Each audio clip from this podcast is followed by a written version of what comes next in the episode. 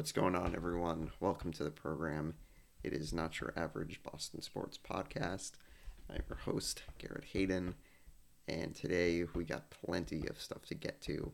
I'm also excited to um, further announce the uh, new format changes. You may have noticed the um, messages on our Twitter and Facebook pages about the uh, changes to the show. So, uh, very excited for that. Very excited to get uh, the new format going with shows Monday, um, and then get the uh, guest Fridays going. That's going to be fun.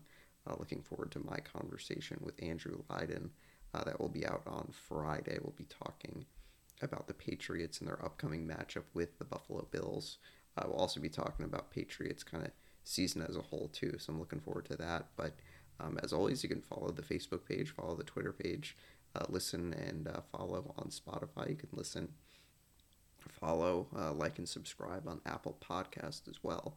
Um, so obviously the uh, episodes on Mondays are going to be more uh, are going to be similar to typical episodes where we'll you know go through the Boston teams first, go through other stuff, um, and then the uh, guest Fridays obviously will just be um, an interview about a specific topic. So I know that I said that uh, my conversation with Andrew will be about uh, the Patriots. Doesn't mean we're not going to talk about the Patriots uh, today. It just means that uh, probably most of today will be spent talking about the game from yesterday, um, and more of the preview for next week will happen uh, in my conversation with Andrew. So, without further ado, let's get into it. Let's get into it.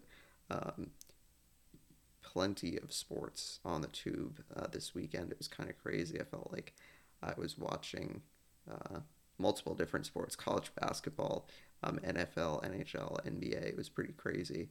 Um, but obviously, Patriots coming up short to the Dolphins yesterday, um, and which was a very frustrating game. You know, I will not sugarcoat it. It was ugly. You know, it was not a game that you would expect that they would play. Um, you know, granted, they have trouble in Miami. You know, I think we all know that, but um, it just was kind of shocking to see, you know, some of the same issues that they had in Indianapolis um, and, you know, against Buffalo a little bit, you know, crept back in. You know, Patriots made too many mistakes uh, early on, dug themselves in a hole, and then, you know, shot themselves in the foot all day. You know, and you think about, um, you know, fumbles, uh, you think about penalties, um, and just kind of mistakes that are not typical mistakes of you know a team like this. So you know obviously it's a bad loss. You know the Patriots um, again kind of like last year have struggled late in the season, and you know I think that obviously it's fair to be concerned. I'm not going to sit here and tell you that I'm not worried about the Patriots in the playoffs because I think, you know, as we said during last week's episode, you know, you want to try to build momentum for the playoffs. You want to try to, you know, use this game as a springboard for the playoffs. And, you know, the Patriots clearly tried to do that, but obviously it didn't work out. So I don't want to sit here and, you know, sugarcoat everything and tell you that, you know, it is going to be fine. But I will tell you, you know, if you think about the teams the last two years and how they have played poorly late in the season, it's a new team. You know, this is not the Tom Brady, Bill Belichick Patriots. And I think a lot of people are starting to kind of lump that old team in with this team. And it's like you know they've they've uh, struggled in games that they you know usually win. And it's like well the patriots are in a state of transition you know whether or not people want to believe it or not. You know last season you had a ton of opt-outs. You had cam newton. You had a roster that does not look like the roster it does this year you know, and then this season you have a rookie quarterback leading your team. You have a lot of new guys on this roster, and I just think that I don't want to say something like, "Oh, cut the team some slack," but that's kind of what I'm saying because I think people look at this Patriots team and they think, okay, the Patriots are the Patriots of old. They're the Patriots with Tom Brady and Bill Belichick. They don't lose games in December. You know, they don't make these mistakes and things like that. And I just think this team is kind of on the fly trying to remain con- a contending team you know, when other teams probably would have tried to do something different than the Patriots did this offseason and just try to build for the future. And the Patriots are trying to do it, you know, I think in a quick way, which honestly, I think that it's working. But I think that you have to be reminded that this team is moving into like a, a, a transition to be a new team.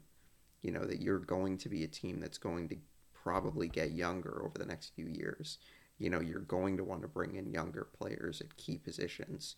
Um, and I just think it's a young team that's still kind of learning. You know, I understand that you were 10 and 7, that you had the number one seed in the AFC, but I can't I can't really tell you that that's what like that that's what the expectation was for this team that once they got the number one seed they'd hang on to it. I mean, we all saw how well they played during the seven game win streak, but I don't think any of us really should be should have been saying that oh this team will go to the Super Bowl. I mean, I think that that was just kind of a a knee jerk reaction, and I think you know looking at this team at ten and seven, this is kind of what the expectation was at the beginning of the season. You know, the expectations shouldn't have changed at nine and four, and shouldn't have been like oh this team will be the number one seed. This team will, will win the AFC East. This team will win the Super Bowl.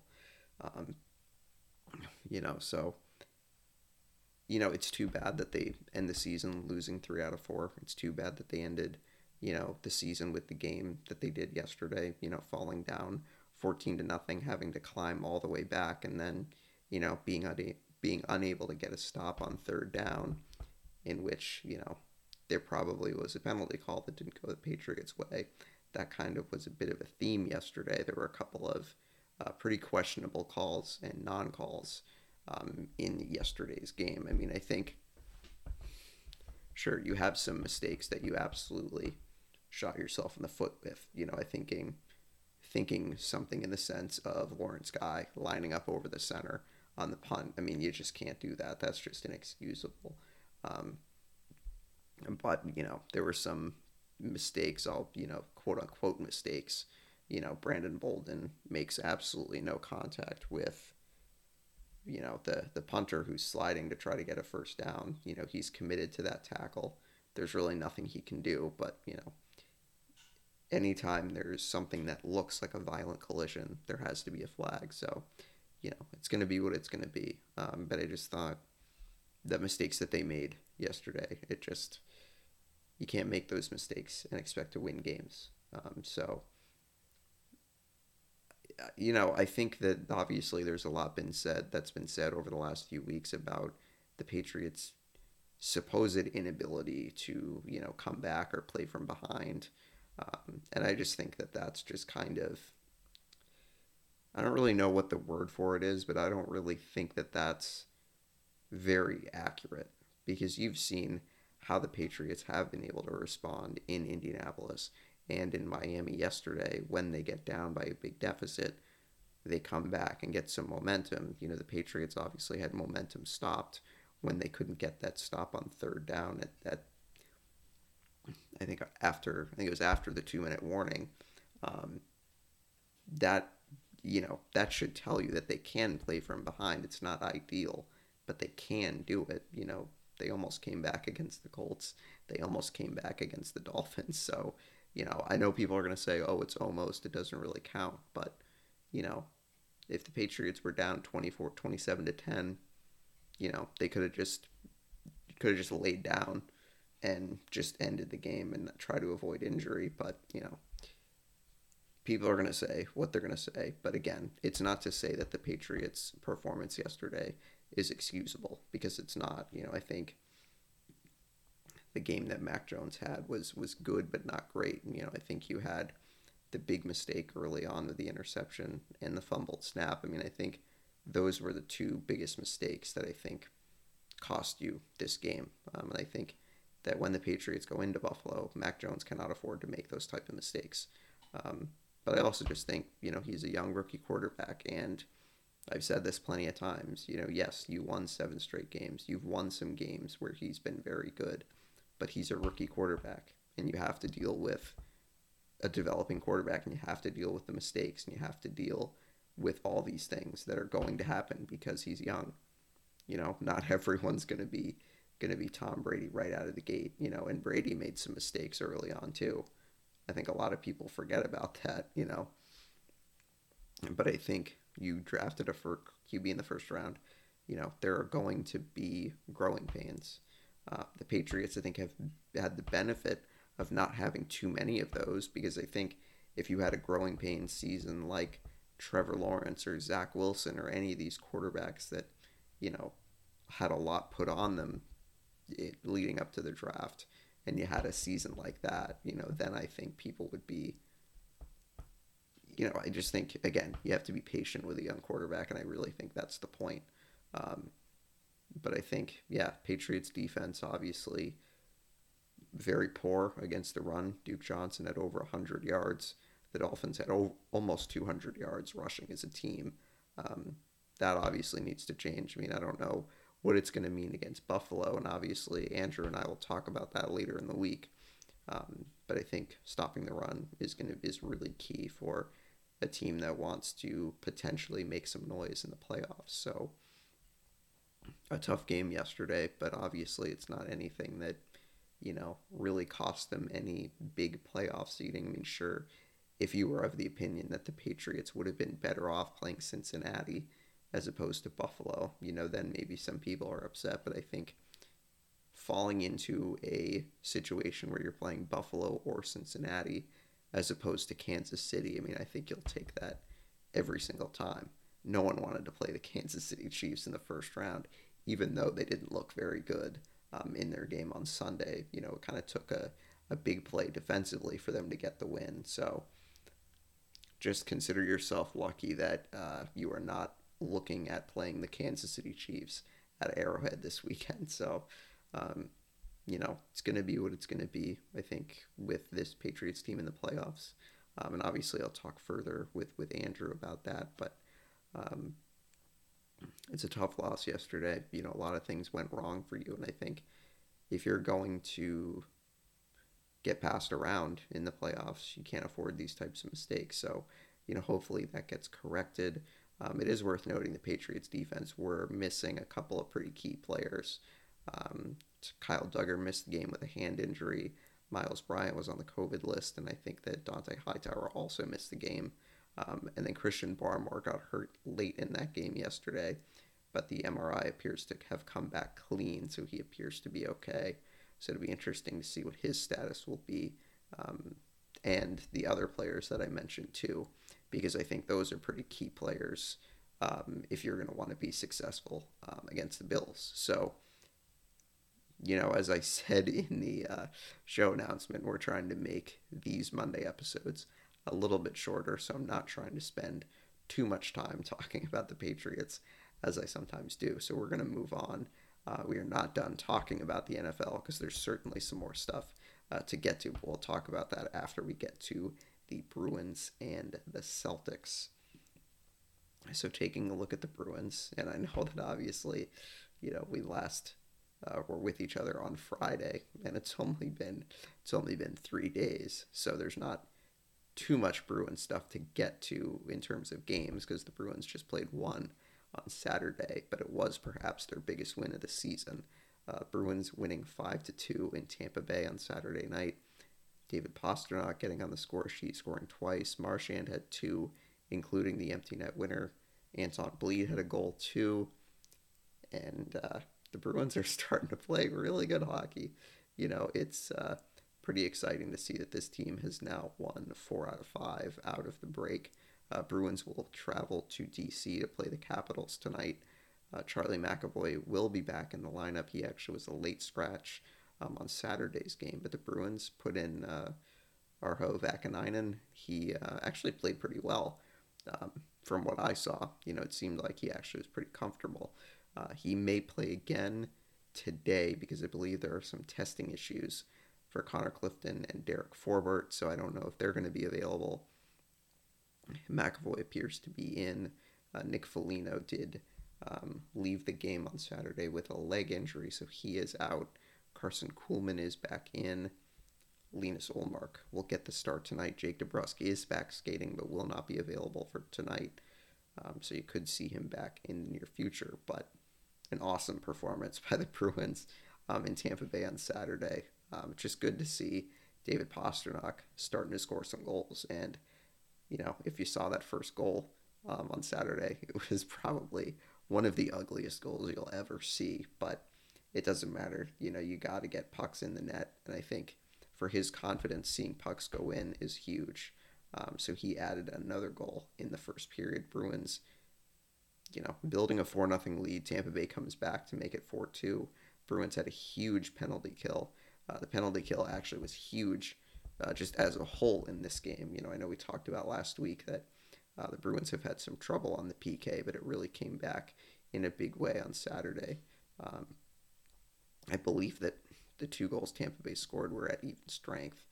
Um, just take a quick look at the stats from that game. Yeah, Bruins were four for four on the penalty kill. So I think, you know, that's definitely something to keep your eye on. Hopefully that that is something that can improve uh, for this Bruins team that I think is hopefully starting to kind of get their act together and starting to figure out, you know, what's working well, what's not. Um, I think that Erik Haula has started to play well with Taylor Hall, with David Pastrnak. Taylor Hall's now um, on a six, I believe, on a six-game point streak.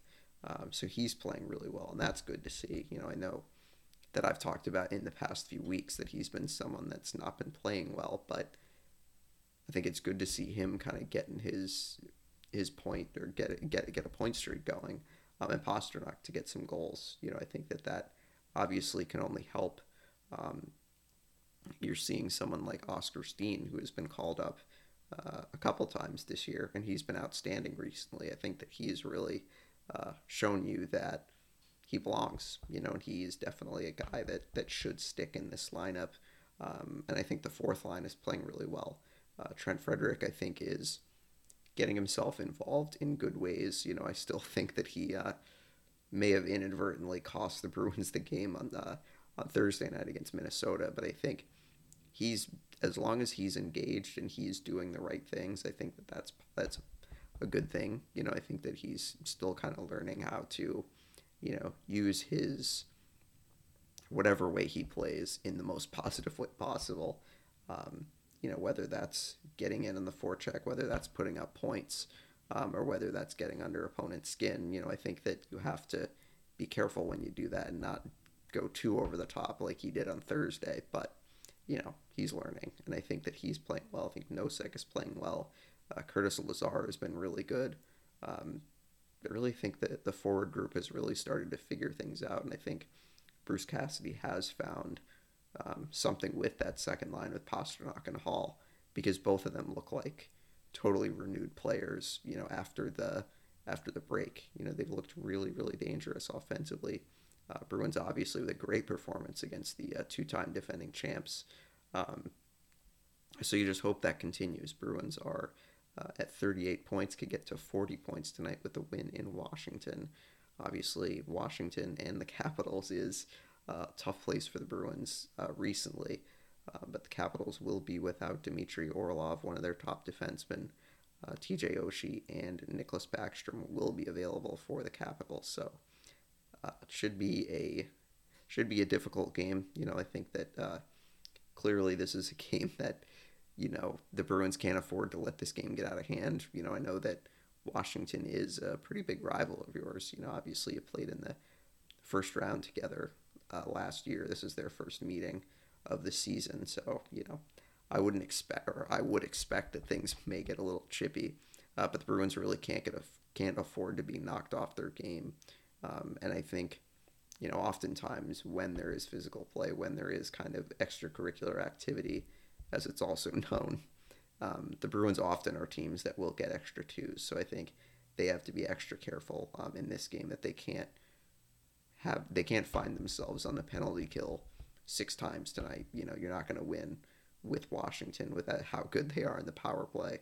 Um, with Ovechkin lurking, you know, yeah, still at his old age, you still have to be aware of where he is in the ice at all times. Um, so the other kind of little bit of news, Tuukka Rask obviously was unable to uh, play in Providence this weekend because of COVID postponements.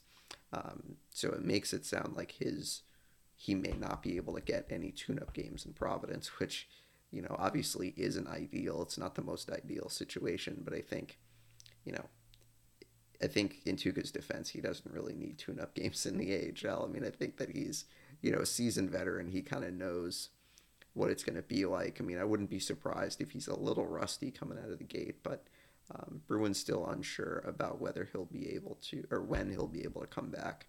Um, so obviously, Bruins in DC tonight, um, and then they will return home on Wednesday and Thursday to play uh, Montreal. That game actually was initially was initially supposed to be in Montreal, um, but it was moved to TD Garden. Bruins will travel to Montreal at a later date in March. Um, so I think if you have tickets to the Bruins Canadiens game in March, those tickets are good for Wednesday night. Um, then the Bruins will play Philadelphia on Thursday, also at home, um, and then they will host Nashville. So the Bruins have a good amount of home games coming up. Um, as we take a look at their schedule, I think it's four straight. Or actually, excuse me, it's seven straight. So the Bruins um, have quite a homestand coming up after this Washington game. Uh, Montreal, Philadelphia, and Nashville are the three games that are upcoming. Um, and then they will play Carolina, Washington, and Winnipeg next week. So, um, speaking of some Bruins that have started to play better, um, putting up points, Taylor Hall is now four, tied for fourth on the team in scoring with 20 points.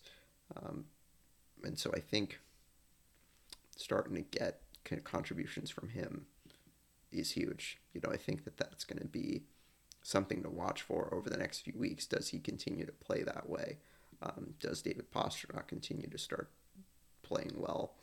Um, you know, not. I actually am not sure when the trade deadline is, but I don't think that that's coming up anytime soon. But I would think that the Bruins may be fairly active. You know, if they're starting to play this well. You know, I think as I said, maybe at various points in the off season or at the beginning of the season, like this is a team that I think really needs to just go for it right now, and I really think need to just throw caution to the wind and try to just get one more championship and load up as as big as you can. And I'm I mean like trading first round picks and trading like prospects like Studnicka because I really think this is a team that may be you know rebuilding and maybe trying to do uh, kind of a, a, do kind of a serious rebuild. And I just think if you're going to do it anyway, you might as well just go all in and try to, you know, build a team that maybe can get deep in the playoffs. Um, because you got Rask coming back. Hopefully he's kind of well rested. You know, McAvoy has really come into his own. Um, so I would think if the Bruins are going to make moves, they try to be active, try to see if they can get someone that can be more of a legit number two center and seeing if they can get another defenseman um, that could play bottom pair or maybe top four minutes, you know, depending on what they can get. So Bruins in DC tonight will be be an exciting game. It's always fun when they play the Caps. So uh, we will take a look at the NHL standings in a little bit. So we'll take a look at where the, where the Bruins are. So I think we will now uh, get to talking about the Celtics. Obviously, there was a lot of uh, negative stuff floating around last week um, after the Celtics lost uh, close games to the Spurs and the Knicks. Uh, the Celtics did rebound on Saturday night, beating the Knicks fairly easily, 99 to 75. Um, Jaylen Brown, his first career triple double in this game. And the Celtics shot very well from the floor in this game. Um, 47%. Uh, it was a really good game for Jaylen Brown 22 points, 11 rebounds, 11 assists. The Celtics had 26 assists on 36 field goals. And I think you want to see more of that. You know, I think this is a team that obviously is going through some tough times. You know, I think that would be underselling it quite a bit, but I think that it's it's good that you were able to get Jason or Jaylen Brown involved uh, Josh Richardson had an excellent game at 17 off the bench. Um, he's been quietly a really good find by the Celtics in the offseason. Um, and I think he's a guy that, in my opinion, should get more looks late in the game. Um, you know, the Celtics typically will put Schroeder and, and Smart in the lineup at the same time in the fourth quarter, and I think sometimes that ends up being an issue um, because it doesn't really give you enough shooting. Um, and I think Josh Richardson is actually shooting a career high this season on his field goals, so I would think it kind of makes a lot of sense for him to play late in games. He gives you another shooter. You know, if defenses are going to focus on Jaylen Brown and Jayson Tatum, someone like Richardson gives them someone that they can find for, for open shots.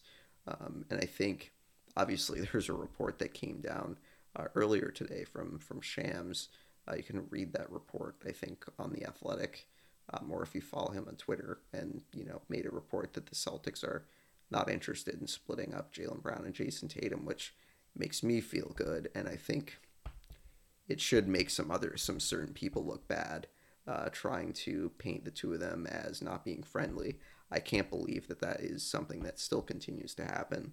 You know, there are people that will make statements. I'm not going to name names, but I think if you've been following Celtic stuff on Twitter, you kind of know who I'm talking about. That there are certain people that I think will stoop to certain levels to try to drive a wedge between these two players. And I really don't care, you know, what you say it's like you make a certain if you make a statement in a certain way people will infer certain things. And i just think you kind of know what you're doing when you're saying so, when you're saying something like that. So you know i just i don't understand why this still continues to be a thing. You know the two of them play well together. It's well documented that they play well together. They have had success together. Like it doesn't need what how many more times does it need to be said um, but it was interesting that uh, there was something else in that report that the Celtics appear to be open for business um, on the rest of their roster, which, you know, kind of makes sense considering how much they've struggled. So, you know, I don't know what that means. I don't know if that means that it's Dennis Schroeder that maybe is available. I mean, he should be. I mean, the Celtics really have, there's no point for the Celtics to hang on to him. Um, you know, is it any of the young players that maybe are gathering interest? Um, you know, Marcus Smart, perhaps. You know, I don't know. It'll be interesting to see, you know, how that shakes out the rest of the season. But I don't expect the Celtics are going to be doing any kind of crazy moves, like any big moves to try to get back into contention. Because I think, you know, at this point, the Celtics are going to be what they're going to be. I mean, I think you could make a big trade, but I don't really think that that would solve all their issues. Like, I think you're better you're better off trying to make a big move in the offseason, whether that's going to try to sign Bradley Beal or Zach LaVine or someone else, um, and then trying to put them with Jaylen Brown and Jayson Tatum. Um, but I think, yeah, it should tell you that the Celtics are not interested in trading one of them, so you can stop talking about blowing it up. Um, but it was a good, solid win for the Celtics. Celtics will host the Pacers uh, tonight. The Pacers are 15 and 25 they've fallen on a little bit of hard times, but they still have some uh, solid players. So, you know, as you've seen with this Celtics team this season, you can't really expect that they're going to beat any team on any given night. So there's really no such thing as an easy game. You know, even if the team that they're playing is 10 games under 500. Um, Domantas Sabonis, I think it's pretty clear that he is open to being uh, traded from Indiana. They also have had uh, Lance Stephenson. Yes, he's still playing NBA basketball, still kicking around. Had uh, 14 assists the other night. So the Celtics has always got to bring the energy, got to bring the um, the fight, and you know I think it's it's just kind of crazy, you know. And, and Brian Scalabrine was saying this during the uh, during a Celtics game um, on Saturday night that you know why can't they always play like this? You know, you see games like you saw from Jaylen Brown. He had 11 assists. Jayson Tatum had, I think, double digit assists in the uh, Thursday night loss to the Knicks. Um, you, the Celtics have the ability to play like this, to play with good ball movement, um, and pass the ball around, take good shots, play with energy, especially on defense. It's the Celtics are not incapable of playing that way, and so I suppose you know that's what's so frustrating is they have the ability to play very well. They have the ability to be a top four team in the East. I still maintain that that if they play to their if they play to their talent, if they play as talented, you know, as they are, if they play with as much intensity as they should, there's no reason that they can't be a very good basketball team. But it just for whatever reason, it's just not coming together. So, you know, I think you got to hope that maybe some roster changes can can do that.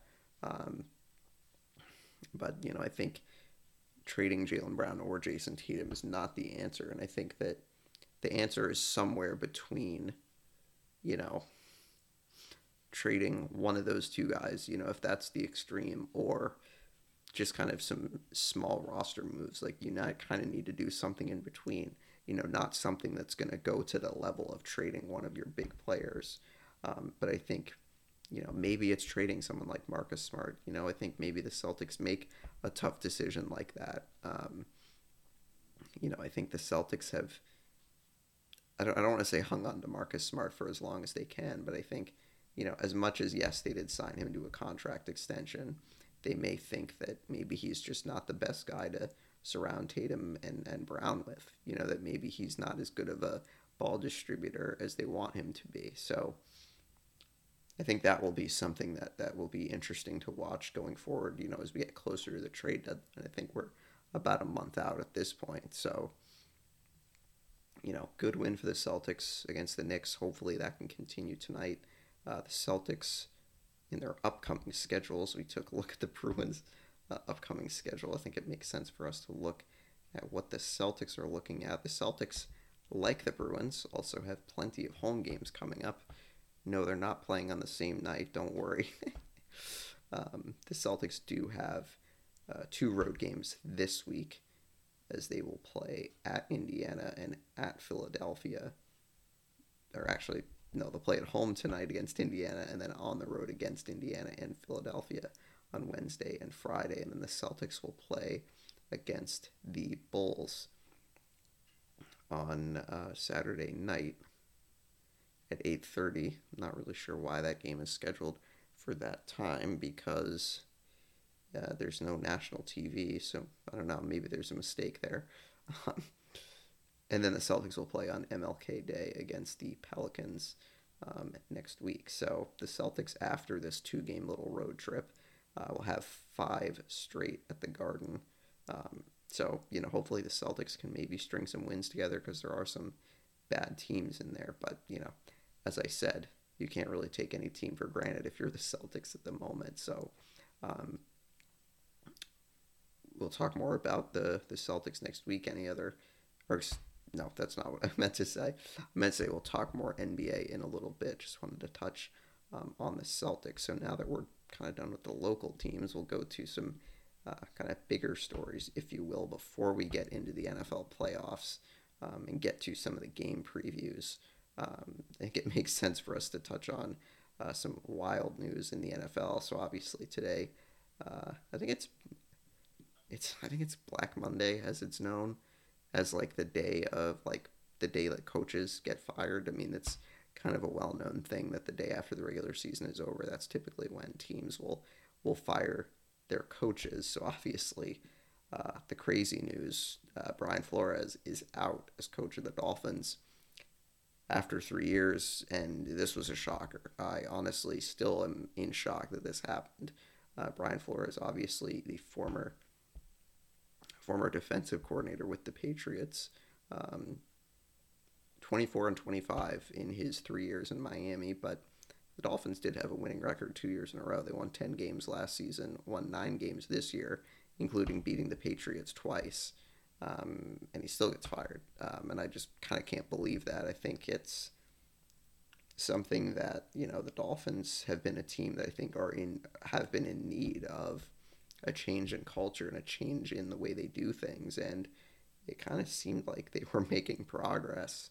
Um, you know, I think there's going to be a lot that's going to be said in the next days and weeks about you know possibly the relationship with Tua, and that could be why he is out. And maybe the Dolphins ownership is of the opinion that you know Tua should be flourishing and perhaps could flourish over a or could flourish with a new head coach, um, and perhaps that's the issue. But you know, I just am kind of in shock that you know this is a Dolphins franchise that has really never had that much success in recent years, and you have a coach who's won who has had a winning record with your team two years in a row, and perhaps nine and eight, you know, is not really good enough. And let's be honest, they did start one and seven, but you know Brian Flores still deserves a lot of credit for getting that team, you know, to being uh, a game from being in the in the playoff structure. You know, I didn't think they were going to beat the Titans last week, but you know, to get fired in a season where you beat the Patriots twice, you know, you bookend your season with wins against them is just kind of mind blowing to me. So I'm not really sure where the Dolphins go next. I mean, obviously, there's always been rumors about Deshaun Watson and their interest there, but you know, it just kind of blows my mind um, that the Dolphins would would make this move. Uh, two other coaching fires that don't really shock anyone: the Vikings firing Mike Zimmer, um, and the Bears firing Matt Nagy.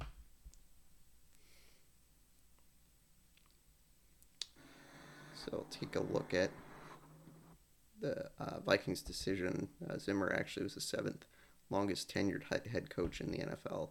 Um, actually played pretty well, um, or coached pretty well in Minnesota, 72, 56, and 1. Um, he was hired in 2014. Vikings obviously coming off two consecutive sub 500 seasons, so that probably has a little bit to do with it. Um, not really much of a surprise. Matt Nagy, obviously out in Chicago, no surprises there. Uh, be curious to see what the Bears look like, um, because honestly, you know, you look at their offense, they actually they have some pretty solid players on that offense. You know, you think of Cole Kmet, the tight end, David Montgomery at running back, um, Allen Robinson, who you know was hurt for most of the year. Um, Darnell Mooney's a pretty good player, and then obviously you got Justin Fields. So um, I'm curious to see who the, uh, the Bears will hire. I think things are a little more complex in Minnesota. I mean, I think you have a roster that can compete. I mean, clearly with the weapons they have on offense um, and some of the key players they have on defense. I mean, I think that that's a roster that, with the right coach, they there's no reason they shouldn't get back to the playoffs. Maybe even as soon as next year. But I think in Chicago, you know, with the uh, GM Ryan Pace also being fired, they might be looking for a complete overhaul on how they do things. And I think with a rookie quarterback like Fields, they really have to get they really have to get this next hire right. Um, you know, I don't really want to speculate on who might get a certain job, but I would tell you that I think Eric Bieniemy, the coach, the offensive coordinator in Kansas City, might not be a bad guy for the for the Bears to interview, um, as he's obviously been the the brains behind Kansas City's really really good offense over the last few years. I mean, really good is selling it very short. You know, they've been um, spectacular. You know, with Mahomes and all the talent that they have on offense. So Chicago. If, if I'm if I'm the ownership in Chicago, Eric Bieniemy is probably the first person that I try to talk to. Um, so I think we'll get to the wild card matchups. Obviously, it was a, a, wild day in the NFL yesterday. There were teams that you know lost playoff spots. Uh, the Colts really, I mean, there's not much to say other than they just totally collapsed. Needed a win against Jacksonville to get into the playoffs. They lose, opens the door for the Steelers. Steelers beat the Ravens in overtime and then are able to get in the playoffs thanks to the overtime win by the Raiders which was pretty crazy. You know, that was a that was a game that uh, really just kind of went down to the wire. Um, you know, game-winning field goal as time expired in overtime. You know, that game ends in a tie. Both of those teams go to the playoffs. Steelers miss out. So that would have been a pretty wild ending, but the uh, Raiders get it done. That was a really an outstanding game. Uh, Chargers scoring a touchdown as time expired in regulation. Brandon Staley, you know, doing what he's done all season long. And in fairness to him, he's been consistent, but has made a lot of questionable decisions and cost his team the game once again. I'm not gonna I'm not gonna say it, but that's where aggressive coaching gets you.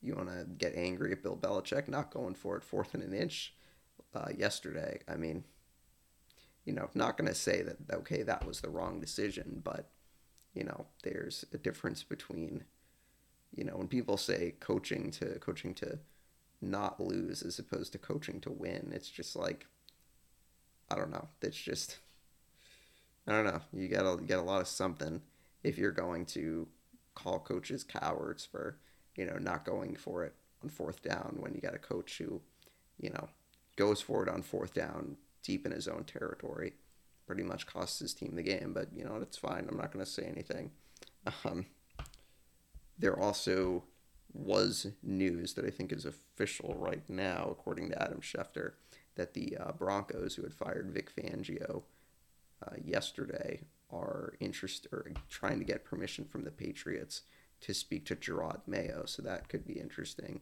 You know, the Broncos are another interesting job that might come up. So, sorry, I got way off track talking about the games yesterday because we are supposed to talk about the uh, games uh, in the playoffs this upcoming weekend. So we'll get to it.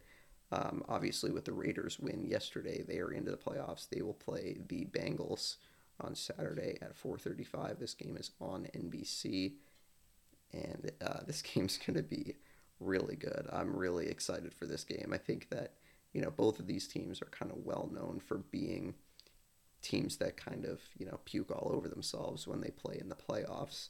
Um, you know, Cincinnati obviously has their history of not winning a first round game in a very long time.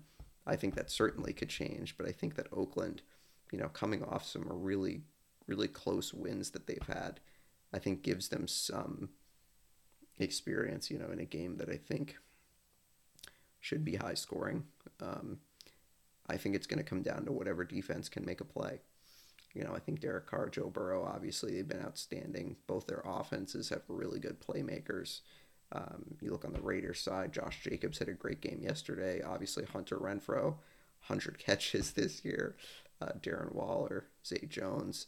And then on the Bengals side, you got Ja'Marr Chase, who's probably a shoe in to win Offensive Rookie of the Year. Joe Mixon's had a really good season.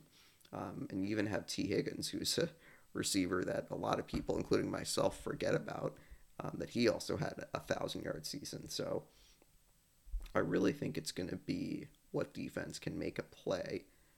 I don't really like what I saw from the Bengals defense against the Chiefs, but in fairness, it is against the Chiefs.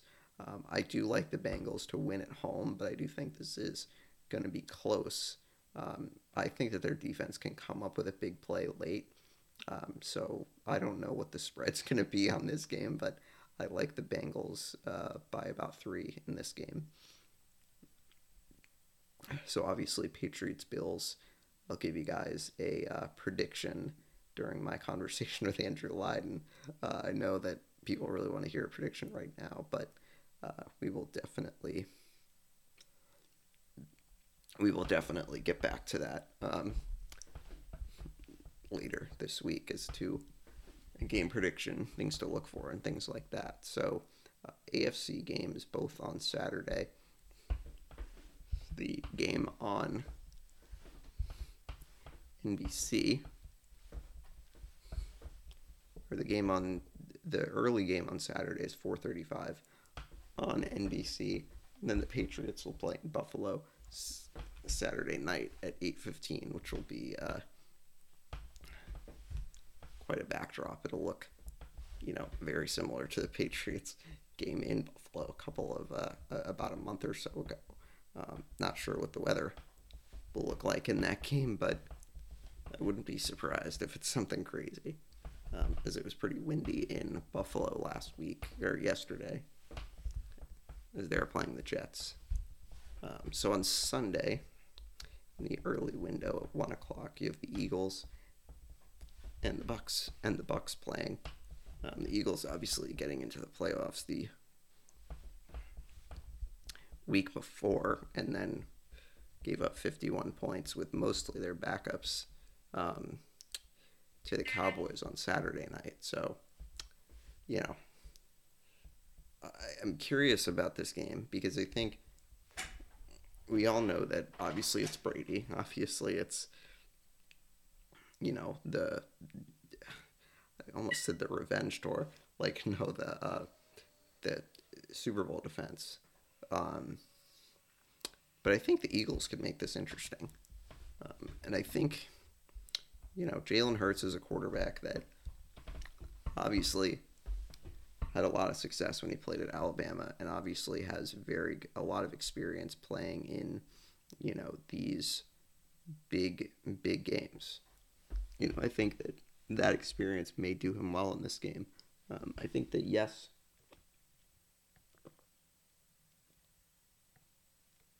there the Eagles' defense or the uh, Buccaneers' defense against the run obviously will be a factor as they've been very good at that this season.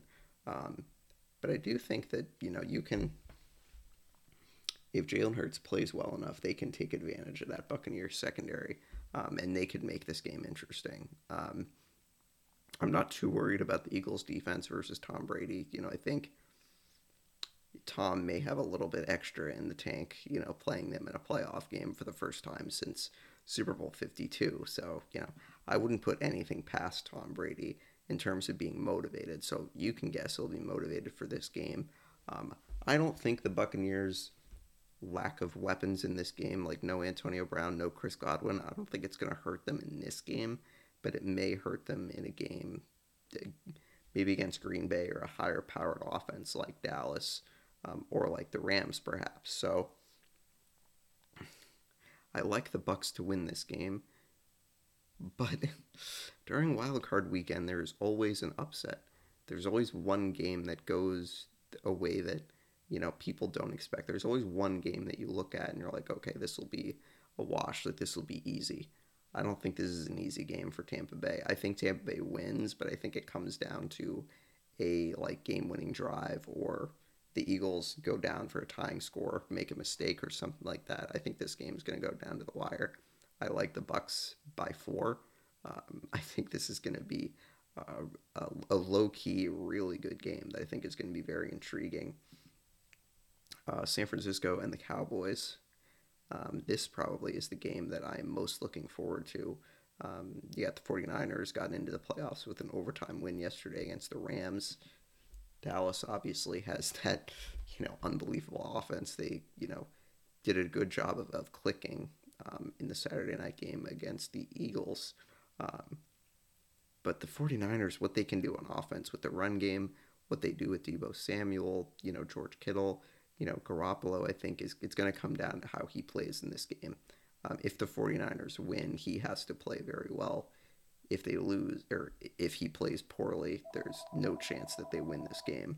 Um, but you know, Dallas sometimes I think is a team that can, you know, get not get overwhelmed, but I think I think they're a team that could get the the moment could be too big for them, um, and I think that they're a team that honestly sometimes the the pressure of games like this can be an issue. Um, and I think that that could be a problem, um, especially for their defense, because I think certainly Trevon Diggs has had a great season. And, you know, I think in terms of the interceptions that he's had, I think that, you know, it can be misleading in terms of all the interceptions that he has. Um, because he also, I think, leads the league in yards allowed. Um, so, you know, this is a Dallas defense that I think is solid, but I think if the 49ers can control the clock and control the game, they might be able to win. I really wouldn't be surprised if the 49ers win this on the road. Um, but I think Dallas is going to end up winning. You know, I just think that offense um, is going to be too much of a problem for the 49ers, uh, especially in the secondary. So I like Dallas by seven. Um, the Chiefs and the Steelers will play in the Sunday night game on NBC. Um, so the one o'clock game on Sunday is on Fox, 4:30 on CBS, and then 8:15 on NBC.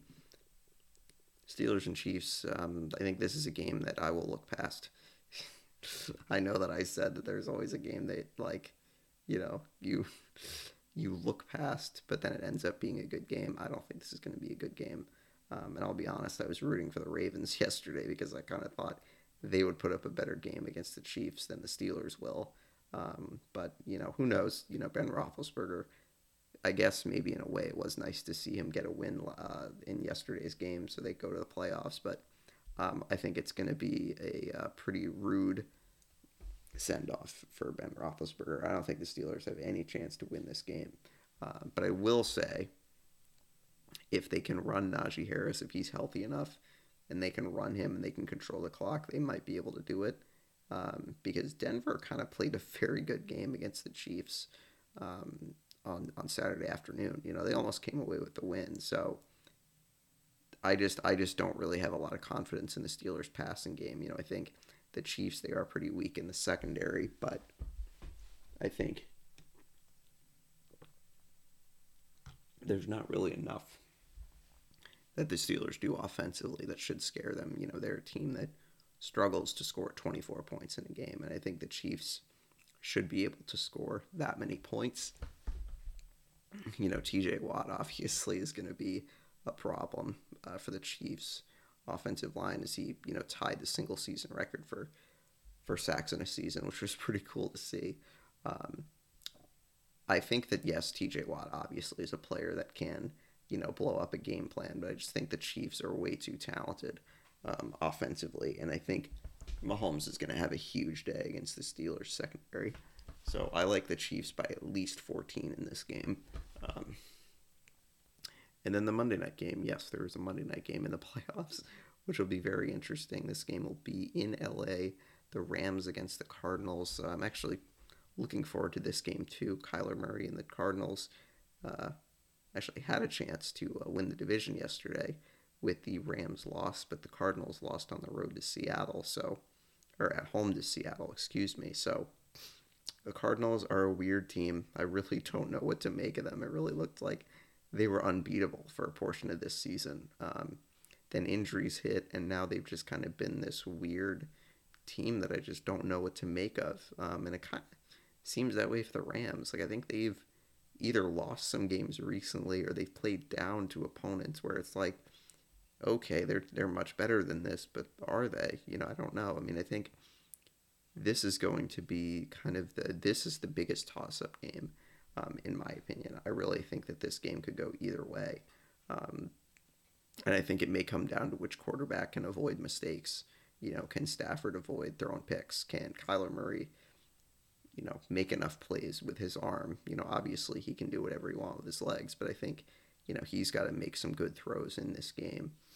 Um, I really, really don't know about this, you guys.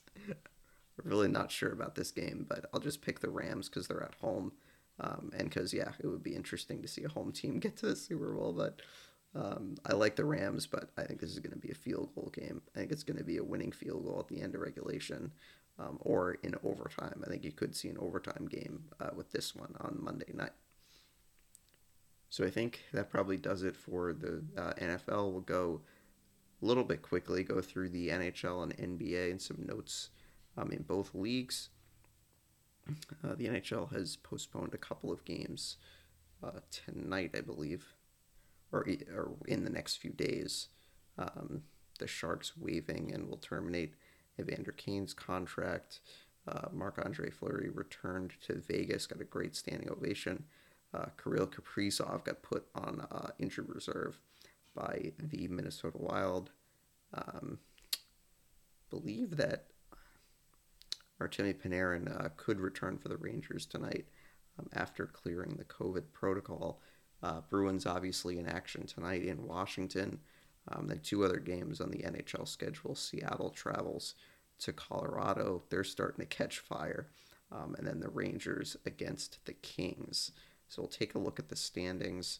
Um, obviously, things have changed a little bit in the Metro.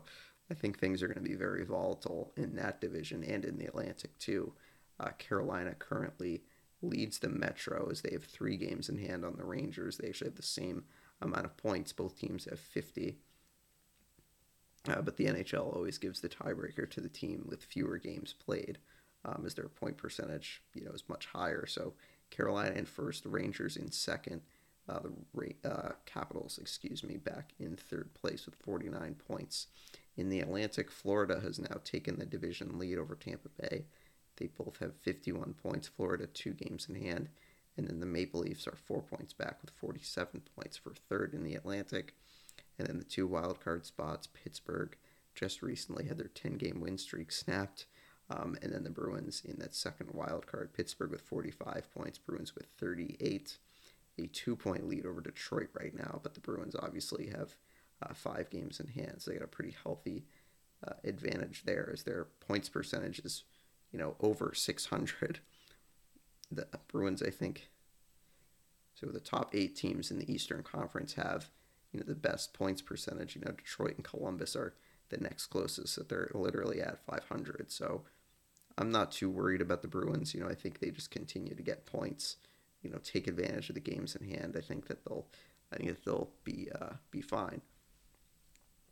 In the Western Conference, Nashville uh, leading the West now, a point lead over St. Louis, um, and then a four point lead over Colorado.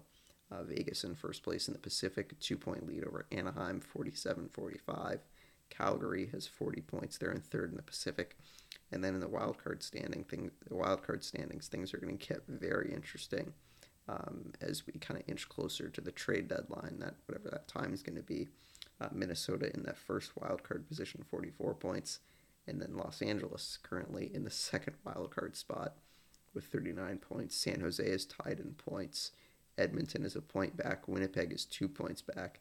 Dallas is three, and Vancouver is four. Uh, yeah, things are going to get wild in the Western Conference um, over the next few months. Uh, very interested to see how that goes. So we'll take a look, move over to the to the association. Um, obviously, the big news over the weekend: Klay Thompson made his much anticipated uh, debut after two, about two years out of the game. Um, scored 17 points off the bench for the Warriors in a win. Um, so I just will say, like that's been that was really cool to see uh, his return. You know, I think the Warriors are a team that obviously stunk it up a couple of years ago. That obviously I think had a lot to do with Klay Thompson not being available. But I think, you know, yeah, now you're seeing him and Curry back together. I think this Warriors team could uh, start winning championships again, which is uh, not good news for the rest of the league. Um, and I said last week, Ja Morant uh, playing for the Grizzlies. Grizzlies are playing great. He's playing great. Um, although Dillon Brooks is out three to five weeks with an injury. Um, obviously, Kyrie Irving returned for the Nets over the weekend, um, or returned for the Nets last week. Um, then they played the Bucks on Friday night. Um, I think I'll take a look at the standings, but first we'll take a look at some games tonight. Milwaukee and Charlotte. At 7 utah and detroit also at 7 celtics playing at the garden at 7.30 the spurs traveling to new york to play the knicks at 7.30 philadelphia and houston will play at 8 o'clock. In houston 10 o'clock in sacramento cleveland will play against the kings and then brooklyn and portland will play at 10 o'clock in portland. As we take a look at the standings so the bulls still have the lead in the east. Nets and Heat, the two and three, the Bucks four, Sixers fifth, and the Cavaliers in six, and then in the play-in, the Raptors, the Hornets, the Wizards, and the Celtics. Celtics have a uh, somehow some advantage over the Knicks because it's it's interesting to me because both teams have the same record. The Knicks have beaten the Celtics two out of three games. I'm not sure why the Celtics have the tiebreaker, but they do. I'm not going to ask any more questions. So the Celtics in 10th, and then the Knicks right there on the edge. Um, the Hawks are a game and a half out of the play in, as uh, I think there's some rumblings that John Collins is not happy in Atlanta. So that's something to keep your eye on. Uh, Phoenix and Golden State tied with the same record, 30 and 9. Utah is in third, Memphis in fourth, Dallas fifth, Denver sixth, and then the play in teams, the Lakers, the two Timberwolves, the Clippers, and the Spurs and the Trailblazers are right there, um, tied with the Spurs. So um, that probably is it for our little notes on the NBA. We'll do two quick notes on uh, college sports, and then we'll uh, be out of your hair. um, obviously, tonight the uh, NCAA or the CFP, the College Football Playoff National Championship, uh, Georgia against Alabama and this is, is going to be an awesome game to watch. I'm very looking forward to this. Obviously, uh, both teams winning their uh, semifinal matchups rather easily. So you know, there really wasn't much to. There's really not a lot to, to analyze about over those last two games. But I think um, I'm very curious to see how Georgia comes out in the beginning because you might remember in 2018 uh, when they last played in the championship, Georgia came out well and led for the majority of the game. So you know, I think that it'll be interesting to see if they come out flying like they did a couple years ago. But, you know, obviously you have to make the key defensive plays down the stretch. Um, I think that this game is going to be low scoring, more low scoring than the SEC championship game where Alabama put up 41 points. Um, I think you're going to see fewer points than that. You know, I think Georgia's defense is going to be out to prove that that game was an anomaly and they're actually truly the best best defense in the country. Um, but I think as much as a lot of stuff is going to be said about Bryce Young um, and how he's won the Heisman Trophy um, and how good that Alabama offense is, Stetson Bennett is the is the X factor in this game. You know, threw two interceptions in the SEC championship, um, and that really kind of was the difference. You know, I think he has to play the best game of his career in this game. Um, and he played really well against Michigan. And, you know, Michigan's a very good defense. And I think that obviously Michigan is not Alabama. It's not the, you know, the Goliath, but it is a very good defense. You know, Aidan Hutchinson was a Heisman finalist for a reason. You know, they have a couple of really good players on that defense. So he played really well against Michigan. Be curious to see what he can do against Alabama. I mean, if you know Nick Saban, he's probably drawn up a pretty good game plan to defend against him. But Georgia cannot turn the ball over. They have to try to control the clock um, and make key plays on third down. Um, as much as Bryce Young has won the Heisman Trophy and has been very good this season, I didn't think he was at his best against Cincinnati. I think that they did a solid job of making him feel uncomfortable and you know taking advantage of that Alabama offensive line that has had you know some some bad moments this year. They've been very good recently. That's not to say that they haven't been good recently because they were able to you know keep him upright for the majority of the Cincinnati game, but he didn't really look himself and he didn't look himself against Auburn either. So I think if Georgia can get good pressure on him, make him uncomfortable, Georgia may have a very good chance of winning this game. Um, Georgia can't get into a track meet with Alabama. Um, they're not going to win that way you know, I think Alabama wants to get out and play that like quick strike offense, shot for shot type of game. Georgia has to do their best to, you know, elongate Alabama's drives, you know, and I know that that's a double edged sword. I know that that's dangerous because you don't want your defense out, out on the field for too long. Um, but I think they need to do a good job, especially in the red zone and especially limiting those big plays. Um, you know, I want to pick Georgia because I actually do think they're the safe pick, but it's so hard to pick against Alabama, especially they've had so much experience with these games. You know, with with Nick Saban, with so many of these guys that have played in these games.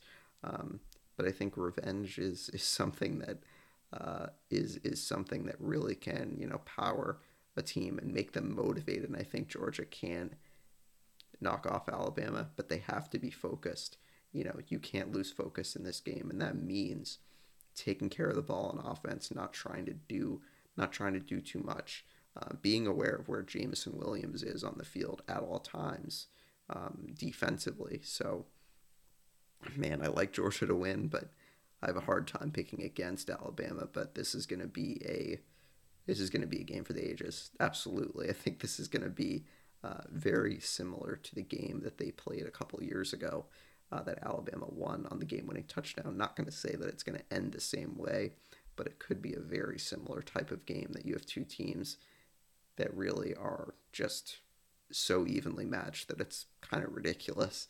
Um, but I do like Georgia. I think it's going to be a three point game, but man, it's going to be a good game, so enjoy it. Um, so I think we'll do a little bit college basketball before we get out of here. Um, out of your hair. I didn't mean to say that in a, in a, certain way, but uh, we'll get to some college basketball. The uh, top 25 just dropped a couple of hours ago. A lot of ranked teams dropped games um, on the road over the weekend, so a lot of a lot of change in the top 25. I know that it's kind of been like I've been reading it kind of lazily the last few weeks because not much has changed.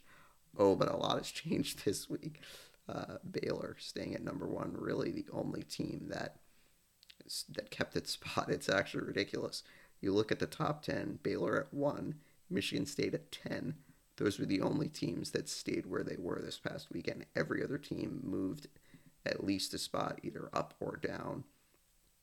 Some of the biggest risers this week uh, Wisconsin up 10 spots from 23 to 13. Texas Tech up from 25 to 19. They got a big win against Kansas this weekend. Seton Hall up four spots from 24 to 20 as they beat UConn in overtime this week. Um, Auburn is up five spots to number four in the country. They beat uh, Georgia, uh, Florida at home this weekend, so they are at fourth in the country. That's the highest I've seen them in a very long time. Um, so the top five Baylor, Gonzaga at two, UCLA three, Auburn four, and then USC at five. Some of the biggest fallers. Texas dropped from 14 to 21. Alabama dropped from 15 to 24. Providence down to 23 from 16. Uh, Duke dropped out of the top five after their loss at home to unranked Miami. Kansas dropping to number nine. Purdue dropping to number seven. So a lot of crazy stuff going on. So um, definitely some game. Take a look at. We'll take a look at some games in the next coming days. Uh, fourth ranked Auburn, you know, has that you know sparkly fourth number four rating, number four ranking, but now they have to go to Alabama. They have to go to 24th ranked Alabama. That's going to be a really good game. Uh, that game is on Tuesday night. I think. I'm trying to look for any ranked games on on Tuesday. Doesn't look like I'm finding anything interesting. Um, but obviously, January 11th, Tuesday, Auburn against Alabama. Uh, fifth ranked USC will play against Stanford. Tuesday at 5. You have Kansas back at it at home against Iowa State. This game also at Tuesday night at 8 o'clock. Top ranked Baylor goes against 19th ranked Texas Tech. That game is also Tuesday night at 7, so you got plenty of games on Tuesday night. Um, and then on Wednesday, 14th ranked Villanova, 17th ranked Xavier, 8th ranked Duke plays on the road against Wake Forest. Wake Forest is 13 and 3, so that might be another tough matchup for Duke. So I think that's going to do it for, for me this week. I know that I said to try to keep these episodes a little shorter than usual, but I'm excited about the new format. Really looking forward to getting that uh, out to you guys. And please let me know, you know, about the new format. You know, obviously give us a couple of weeks to kind of get in a rhythm, but just obviously uh, let me know if you like that, if you like that new format, and you know, listen on Apple Podcasts, listen on Spotify, follow the Facebook and Twitter page. Um, everyone have a good next few days be back on Guest Friday with uh, Andrew Lyden to talk about the Patriots and their upcoming matchup in Buffalo. All right, everyone. we'll talk to you next time.